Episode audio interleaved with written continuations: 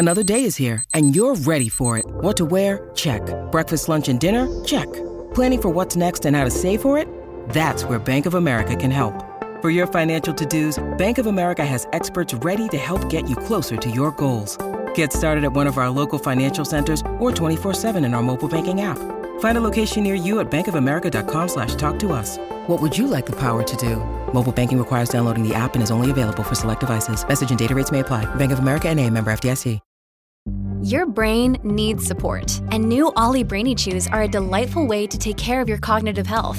Made with scientifically backed ingredients like Thai ginger, L-theanine, and caffeine, Brainy Chews support healthy brain function and help you find your focus, stay chill, or get energized. Be kind to your mind and get these nootropic chews at olly.com. That's O-L-L-Y.com. These statements have not been evaluated by the Food and Drug Administration. This product is not intended to diagnose, treat, cure, or prevent any disease.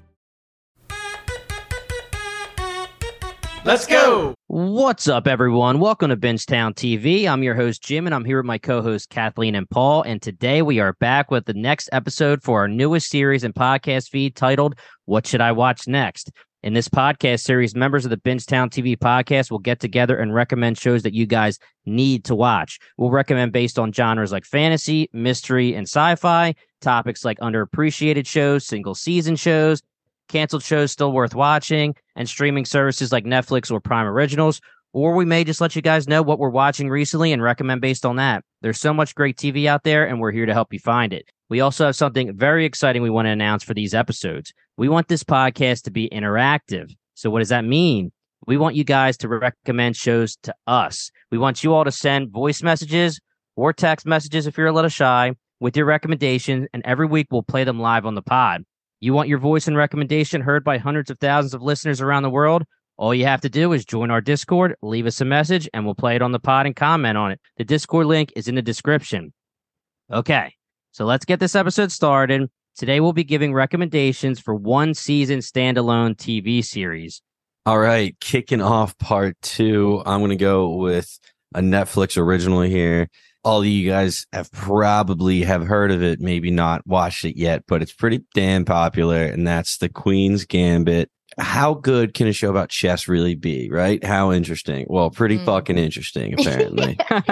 First off, Anya Taylor Joy as Beth Harmon. My goodness. Absolutely killed it in every way. I mean, so many different coming of age moments were told throughout the different episodes and she portrayed him so differently but still maintaining that Beth character just so good. I can't I can't praise her enough because she stole every scene she was in even though there was a lot of really good guest stars and co-stars she still just you couldn't keep your eyes off of it. The whole premise of the show is her being an orphan, discovering chess, and then her slowly realizing that chess is her calling in life her discovering the game more and her going to the pro level all of the obstacles that she jumped through to go through you know the semi pro level the mediocre regional tournaments stuff like that. And it really just comes to a head when you know the biggest names in the chess world are are being thrown around. And at the end of the day it's a feel good show. It's not the Sopranos, where you're questioning humanity, morality afterwards, and yeah. questioning your life, or Breaking Bad, you walk away, you're feeling good about it. So the cinematography was so entertaining. There's so many great shots, and it's like, all right, how many cool different angles of people playing chess can you really get? Come on. And throughout every episode, they just find a way to keep it fresh and keep it entertaining. And you don't need to know anything about chess. I think a few people that I know can vouch that have seen the show. They said I knew nothing about chess, but my goodness, it was still so good. If you do know chess, you'll probably respect the actual movement of it a little bit more, but you really don't need to know anything. And the last thing I will say is Luke would kill me if I didn't say this, but Luke talks about this show all the time because it literally changed his life he got so into chess afterwards. He's had a newfound respect for it. And I've been kind of getting like secondhand smoke of that passion because, you know, I've been getting better at chess now because Luke's been wanting to play and I got a new respect for it. So it really was unbelievably captivating for a show about chess. Yeah, Anya Taylor Joy's Beth Harmon was amazing. She does have some darkness to her. There Yeah, are some drugs and I would and love to do stuff. drugs and get drunk and dance in her living room with her. For the record, sign me up, and then play chess. She can kick my ass all day. I don't Yeah. care. there's definitely a lot of character work when it comes to Beth Harmon as she gets older throughout her life, dealing with, like you said, Paul, her upbringing. She's in an orphanage learning chess, and then she gets adopted, and then as she goes through her life playing chess, and her mortal enemy is Dudley Dursley. So it's Shout just it is a great show, it really is. And again, yeah, I played chess in my life, but I have no interest. I'm not that good, but Mhm. I watched this show and I was like, damn, it makes chess look cool as shit. I'll tell you that right now. It was a very good show. It, it was like, gosh, I don't know. I probably binged it. I don't think it in a day, but it really, really, really quickly, a day or two. Yeah. Yeah. It was one of those shows that me and Emily started together. And then we watched two episodes. She was like, You can't watch it without me, otherwise I'll be pissed. It's like like you guys Yeah. need to watch it together. And for me, like Anya Taylor Joy, she's been everywhere. She's been in a lot of things. But to me, that's where I really was like, wow, bam, that's my girl. She's one of my favorites. It wasn't like it was her first ever show or acting job. She's been in plenty and I've liked her in other stuff, but this one made me think of her like at the top of my list for female actresses that I'm looking for whenever there's a show or, or movie coming out. No, this is the show that cemented her stardom, right? She's always been good, but this was her show. She ran the thing. No one could have played Beth like she played Beth. I remember I can probably go in my archive on my Instagram story. I watched like four episodes in one night. I clicked it immediately. It was one of those things where sometimes Netflix does a phenomenal job and sometimes Netflix does a fucking ass job of like Yeah. pitching one of their shows. Just but like when I clicked Netflix, it was like this huge redhead, big Anya Taylor Joy eyes looking over a chessboard with like an apple or something. It's it was or and I was like, and like the chessboard click. pieces are airplane alcohol yeah, bottles. and, I, and, maybe I made up the apple, but I was like, click. Could be. I think there's an apple. I don't uh, know. And I, four episodes in, I my Instagram story was I'm already sad when this ends. Like I'm sad that this is going to end at some point in my life. Yeah. Queen's Gambit like fucked me up in a good way. It was one of those just like the binge was so sweet. It was so Mhm. sweet. And I was so I actually haven't seen it since. Maybe I'll re-binge it soon.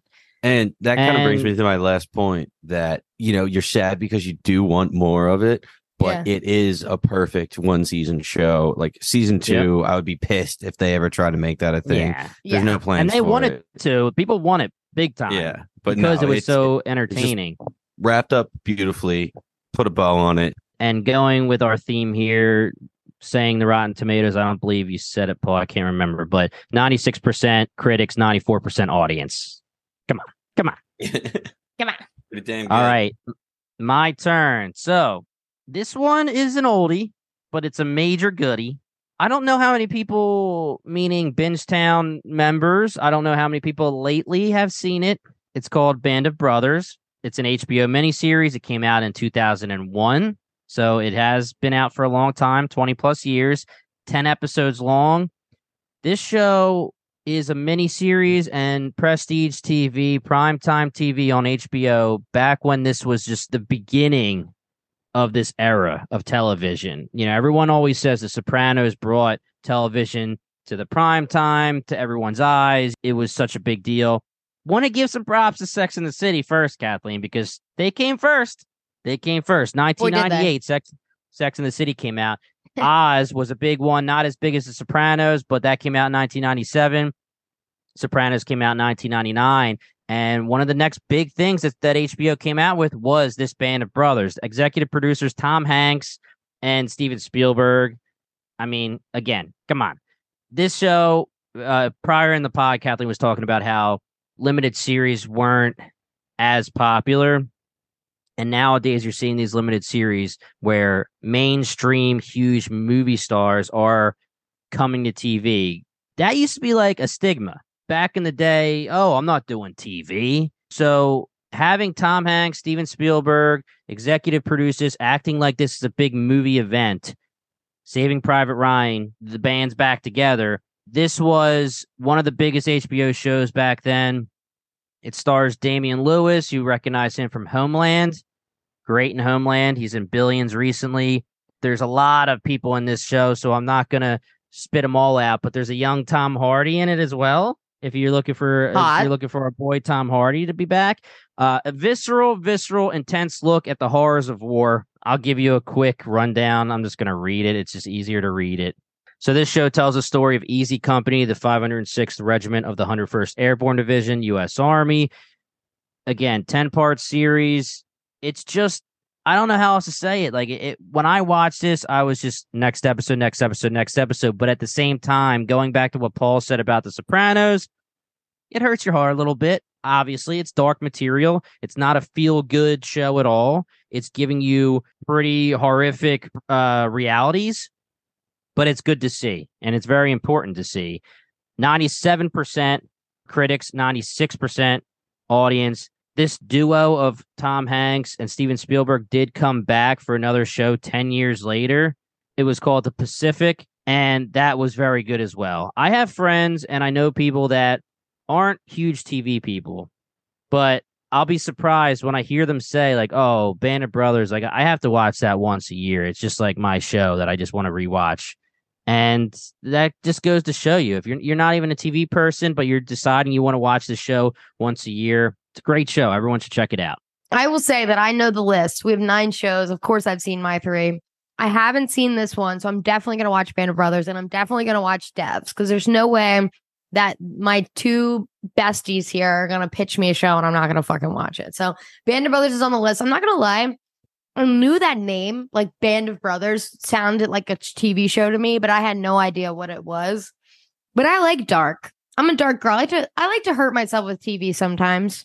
You know, Talk, So talk about a young Tom Hardy, a young Michael Fassbender too. I mean, there's a lot of people in this that are young in their careers and they kill it. It is very good stuff. Tom Hardy doesn't come in until like the last two episodes, I think, or something.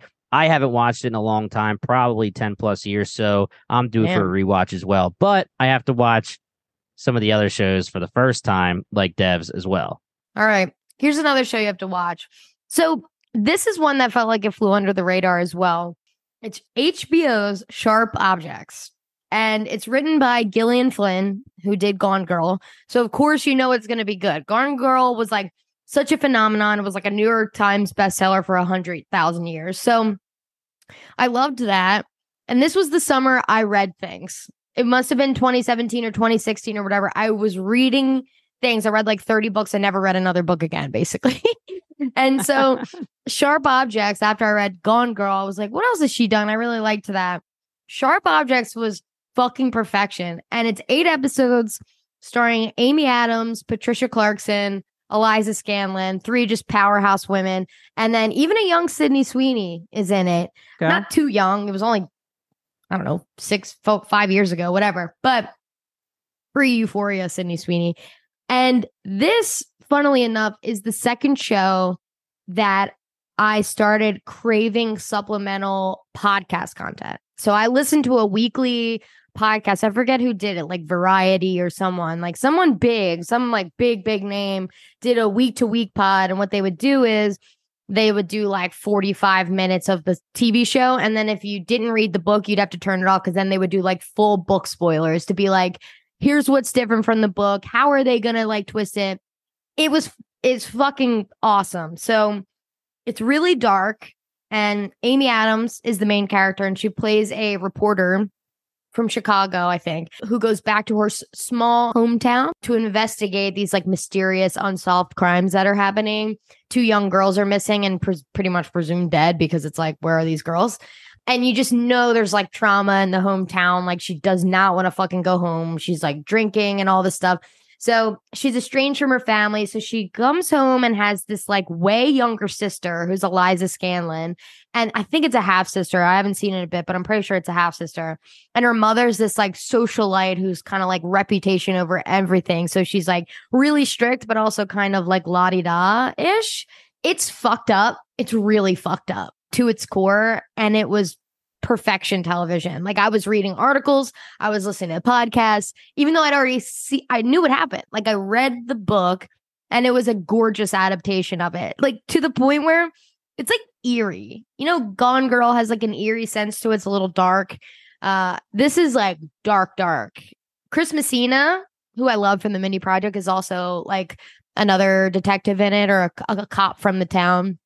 It's Mhm, it's mhm. fucking awesome. And I may be misspeaking slightly on some of the details because it has been five years since I've seen it, but man, is it really good? It's one of those shows where if it came out now, all seven of us would have watched it immediately. So, funny story, Kathleen. What's the show that came out? Adam Scott and Reese Witherspoon. What's her name? The movie? Oh, No, no, you're talking TV about Big show. Little Lies. Yeah, so Big Little Lies. So I watched that thinking it was Sharp Objects. Like I, I thought of yeah, like I thought I thought the premise of Sharp Objects. I was like, oh, I'm gonna watch Sharp Objects, but then I just accidentally confused it with Big Little Lies, and I just started watching Big Little Lies. So I ended up watching that show instead, and I haven't seen Sharp Objects yet. And I remember telling you, I'm like, Kathleen, I'm watching Big Little Lies, and when I went to tell you that, I specifically was like thinking I'm watching the show you told me to watch. And you were like, really? It's kind of like for girls. And I was like, oh, really? I loved Big Little Lies too. If that was one season, I- that may I have been on was- my yeah, list. fine. Alexander Skarsgård, my Succession King, and my True Blood King. It was the year of Alexander Skarsgård. In my last twelve months, I just like Alexander Skarsgård on a loop. Love that guy. Big sharp and little uh, objects. uh, That's what I'm gonna think Zoe now. Kravitz. Zoe Kravitz, let's go. Yeah. Yeah. But anyway, I don't want to say anything else, but the twist in the book or like the reveal in the book hit just as good on the television screen. I'll tell you that right Did you now. watch the show first or read the book first? I read the book and then I was like, oh, Sharp Objects is coming out with a TV show. And I was like, Oh, okay. yeah. So what was better, the book or the show, or were they? No, it was great.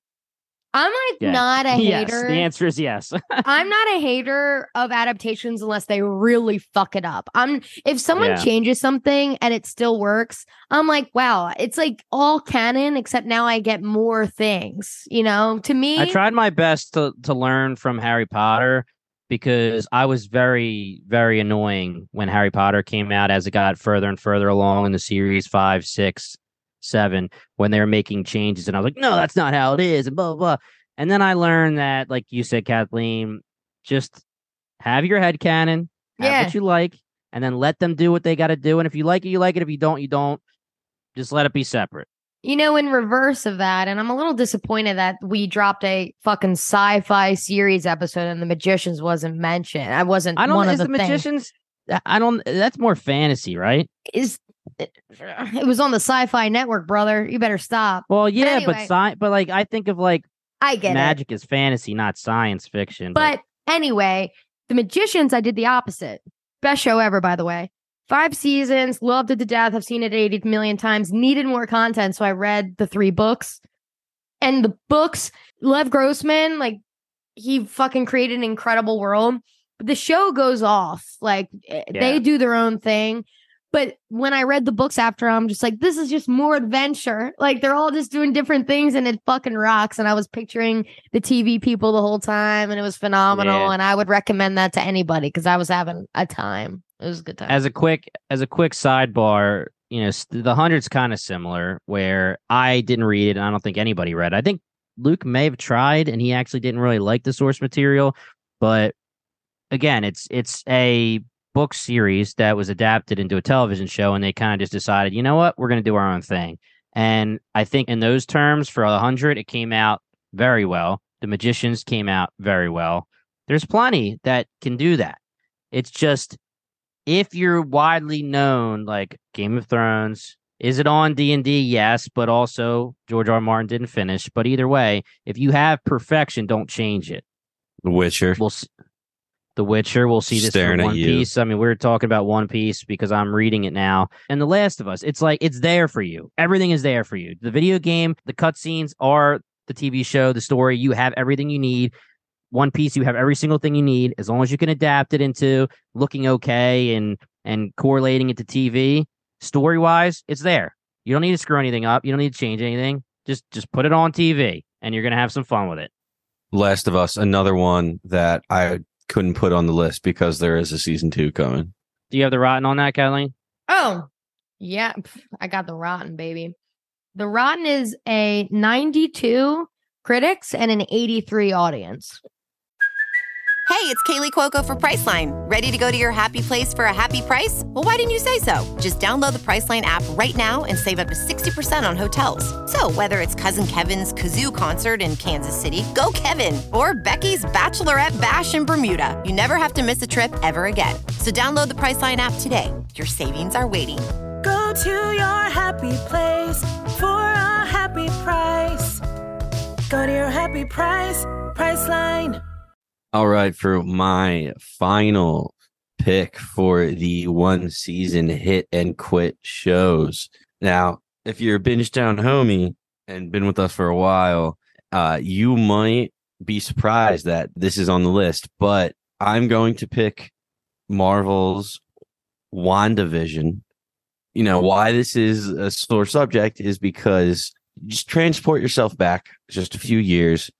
Endgame came out the peak of the MCU, I would call the Endgame. You know, Infinity War and Oh, yeah. Endgame, just the peak. That happens. We're in a lull. The next stage is starting.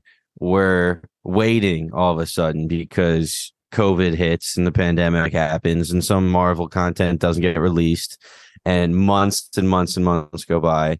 And WandaVision is slated to be the first MCU content that we got since Endgame and we're hype. Like we are still riding on the high, and our Mhm. expectations were just crazy high, and that totally affected our take on the show and what we thought it was going to do for the rest of the MCU.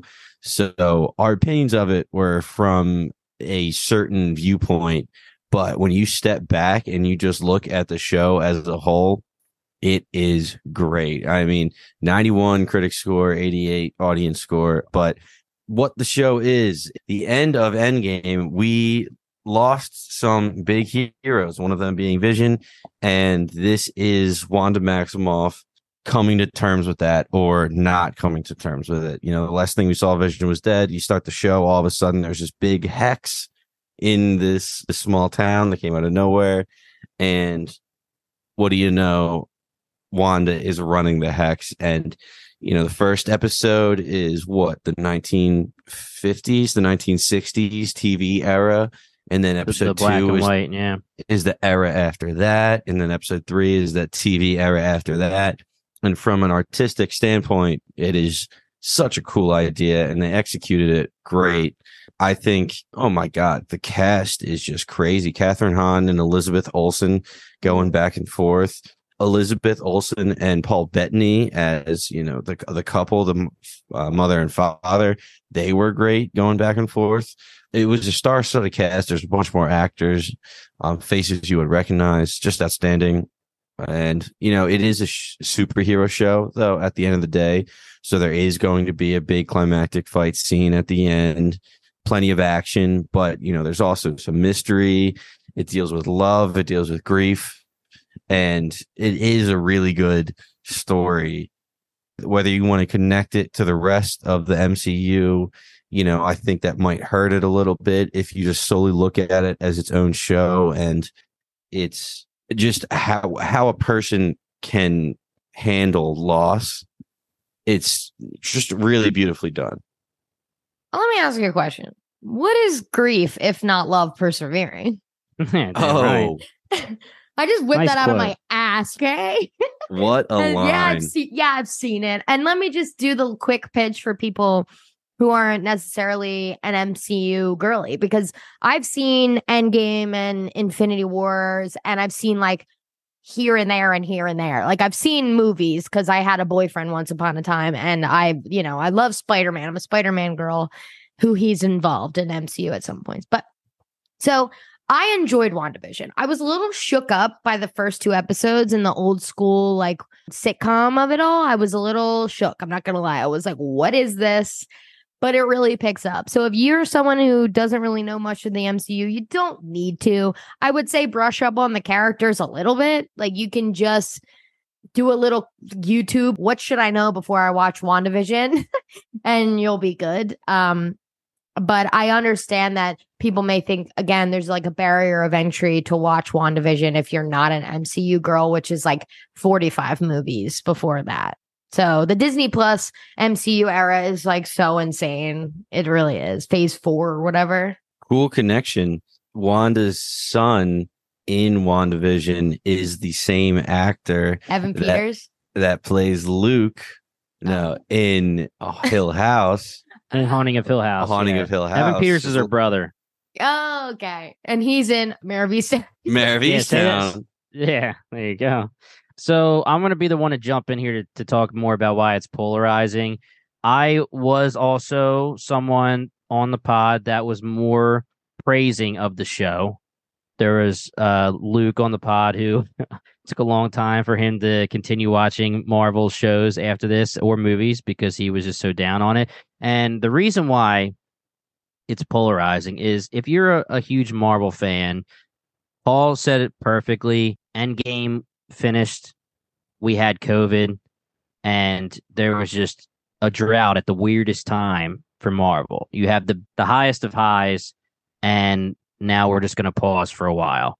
And then here comes WandaVision. And if you're a fan of Marvel Comics, the hype couldn't have been any higher. And I'm not going to really go into it, but the fact that there is source material for what could have happened had people theorizing like crazy, major, major expectations. And what ended up happening happening was it was more of a A to B show, like most Marvel is nowadays. And the other thing you have to know about Marvel, which we've been finding out pretty painfully, is that the shows don't really affect the larger scale of the cinematic universe as big time as you would hope. And we thought WandaVision would do it majorly. So because it didn't, that's where people got disappointed. Now, if you can let that go, go ahead, Paul. Eh, to add on to that, they would purposely hide Easter eggs, like referring to you know They House trolled of us. M here Yeah. and there in the early episodes. So our expectations are just snowballing to oh my god, this might affect everything in a huge way. it's harder for a podcaster too and someone who's nitpicking and really fine tooth combing shows because you're putting all of your your love and your and your mind and everything into it because you just want to guess what's next and have all these theories and what does this mean and what does that mean and when you find out that the answer is pretty much nothing that's kind of the painful part of it but really if you're okay which is not thinking of it that way this show, I said it when it was first coming out. I said it could change the face of television because of how they were doing things that haven't been done in a long time. Where I'm not going to spoil it for you. Kathleen kind of said some things, but each episode was different. There, they were using a lot of nostalgia, and they were changing cinematically. They were changing things, and I think that the first half was very, very, very strong. The second half got more like action paced and a little bit more straightforward. But again, in a vacuum, like Paul said, it's a story about grief. Elizabeth Olsen, Paul Bettany, amazing acting. I think it's worth the watch, especially if you enjoy Elizabeth Olsen, especially if you enjoy. Yes, Kathleen shaking your head. Elizabeth Olsen, hell yeah.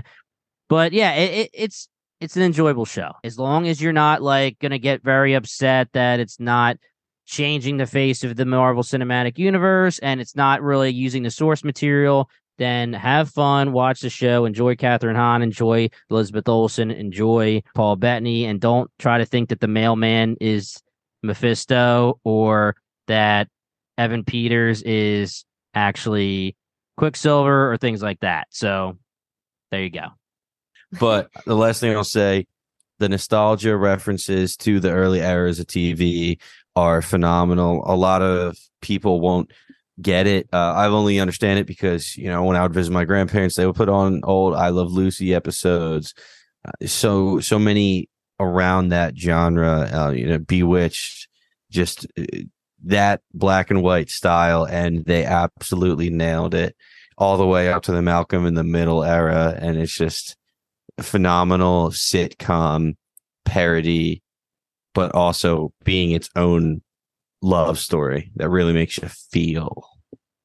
And the fact that it's there now to binge is perfect because the week to week made you have to think about it and think too much about it. And again, to reiterate, we've learned on this podcast that when it comes to Marvel, you don't need to think too much. You don't need to you don't need to get as into it as you think you do. Just enjoy it. Just enjoy it. So I'm going to bring this episode home with my last and our last recommendation. And for me, it's 3 for 3 for HBO television shows here.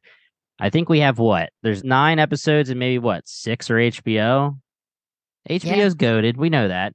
We have a Hulu, we have a Netflix, and we have a Disney Plus and then we have HBO. So this is The Watchmen. This is nine episodes long. It came out in 2018. It stars Regina King, Jeremy Irons, Jean Smart is back after Jean Mare of Smart. Easttown.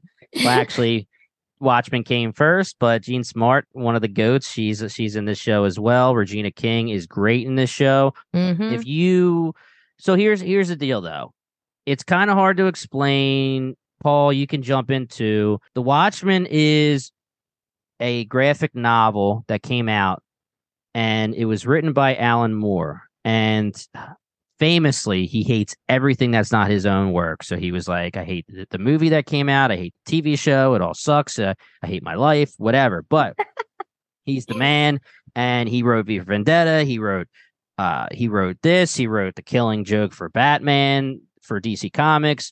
He's got a lot of great material that's been adapted, and this graphic novel was adapted into a movie by Zack Snyder. And the thing about this is that this show actually is a sequel to the graphic novel, not the movie. So know the source material you can watch the movie if you'd like. I mean, it was okay. I think it was a typical Zack Snyder, a little bit too little bit too long, but otherwise it was okay. Um, but the big thing is that the graphic novel ends one way and the movie ends another way, and that matters to this show. And the show takes place 34 years after the original story. The graphic novels, again, not the movie, takes place in Tulsa, Oklahoma. It uses real life uh, historical events and kind of integrates them into the story. After a white supremacist attack, a law is passed that allows cops to hide their id- identities under a mask. And that's really all I'm going to say about the show uh, when it comes to story wise. It is important to have read the books because there are characters that show up from the graphic novels. Jeremy Irons is a character from the graphic novels, Jean Smart is as well. So you do need a little background. But I'm telling you, read the graphic novels because they're phenomenal. The graphic novels, when I was in high school, V for Vendetta and The Watchmen were my summer reading, and it was the best summer I ever had. So read the graphic novels and then watch the show. Phenomenal, nine episodes, created by Damon Lindelof. So you know the quality is phenomenal. Again, it's an HBO show, great quality, great acting, very dark, very well done cinematically. Uh, Paul, you want to jump in and give some of your thoughts? Yeah, if you don't have time to read the graphic novel and the source material, I, I just watched a YouTube video. You know, what do I need to watch before watching? Yeah, you could definitely do The that. watch- I Yeah. did that as And- well. And I will say that is probably the one gripe I have about the show is if you if you don't at least have a little background, you don't need it, but it helps a little bit because I didn't really have it in the first 3 episodes. I'm like what the fuck is going on? Like I have no idea that they're in a car. All of a sudden it's raining jellyfish. Like I have it's, yeah. it's like what Squid, the by f- the way, but you know. yeah, like I didn't know that together. point. Piece of Sorry. so um i would say that would be you know the biggest hurdle for the viewer to overcome but man it just really all slowly starts to come together. It has one of the craziest twists that i in a million years would have never saw coming. And Mhm, mhm. to go off of that beyond that twist there's a there's a secondary twist after and it's just like the the fucking snowball effect it was just so crazy and i loved it. I was one of the last to watch it. It took me way too long to finish it because of how lost i was in the Yeah. first few episodes That'll do but, it. but what happens with the antagonist and all of that it it comes to a head too because you're like what the fuck is happening there but it really does click towards the end and you can just like I remember just sitting on the edge of the couch, like literally with my mouth open because I was like, that is so cool. And that makes so much more sense. And I can't go more beyond that. Just I I can't even begin to start explaining Yeah. the story like you're saying. Blue penis? Blue Oh, penis. Blue yeah. penis. That's what I thought. Yeah, blue Yeah. penis. That's all I Not- have to say. That's my one addition to this uh, Not conversation. cowards. Not no cowards. cowards. Cowards. HBO is not. A, they're not cowards. In this It was show. Definitely they a show- prosthetic blue schlong, but whatever. Whatever, dude. I Better believe than you see a real Blur. schlong too, right? Isn't it? There's a real schlong too. Who's? Well, I'm not going to say because that's that's spoiler alert. But so anyway, uh, HBO they're not cowards. They they show it all. So I will agree with you, Paul. You definitely need a little bit some kind of background because there's some stuff that happens that you're just like, I don't know what's happening unless I know. But I think if you find a good YouTube recap, you can pull it off. It's one of those shows where you think of The Watchmen, and I think this is where Alan Moore comes in, where he says, like, yo, The Watchmen is just perfect how it is. And it's very true. The, the graphic novels from beginning to end are great. And there's an ending, and you're good with the ending. So I would like to have been a fly in the on the wall for the pitch for this show because I feel like you need to explain it and explain why it's going to be good before if you just said, "Hey, I want to do a sequel to The Watchmen," maybe they say yes just because it's a it's a, like a franchise name and it's a big name, but it's so wonderfully done where they take the uh, original content and then figure out a way to to use that for a story that comes 34 years after the OG story. And again it was one of those shows where it's supposed to be a limited series. It was so loved that people want a season 2 don't believe they're going to do it i think they're going to keep it that way with one season weirdly enough and i don't know the story on this i didn't get a chance to look it up 96% critics but 56% audience Wow. Oh, so that's got to be I don't that. know. I don't know if it's a whole review hurdle. bomb thing or there could be a scenario where you're like, Watchmen comes out in 2019. Everyone's like, damn, this show is freaking good. Re- Regina King is killing it, Uh, nominated for Emmys and this and that. People watch it and they're like, I don't know what the hell's going on because I didn't, I don't know the source material. And even if you watch the movie, yeah, that helps. But like I said, the squid stuff that Paul's talking about that happens early on isn't in the movie and it's a big deal in the book. So things like that, if you're not aware of that, you're probably confused. And then you you could probably end up going, I don't know what's going on. This show sucks. So there's a little asterisk next to the show. Very, very, very well done. Know the source material or at least prepare yourself a little bit before you watch. I'm gonna say it again. There was like two crazy twists right at the end, and it's like the first twist was an alley oop for the second twist to just fucking slam dunk and like blow my mind. So Yeah.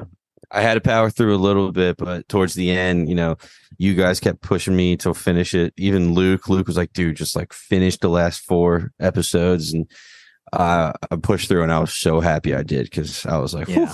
That was a wild way to tell a story. Done? Crushed it, nailed it.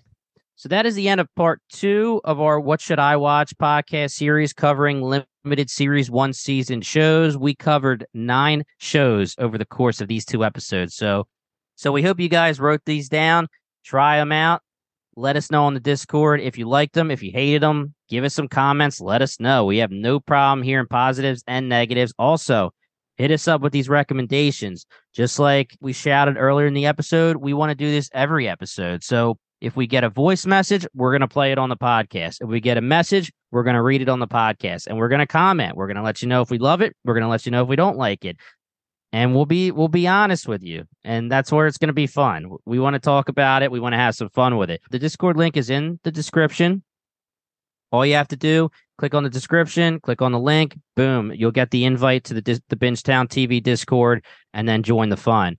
Also, if you're listening on the What Should I Watch podcast feed, this is a separate feed just for this topic, but we are a podcast that covers television shows over 400 episodes, 100 different TV shows covered. We're called Bingetown TV, so please check us out, bingetowntv.com, or just type Bingetown TV in any of your favorite podcast apps. Once again, we are Bingetown TV, and thank you so much for listening.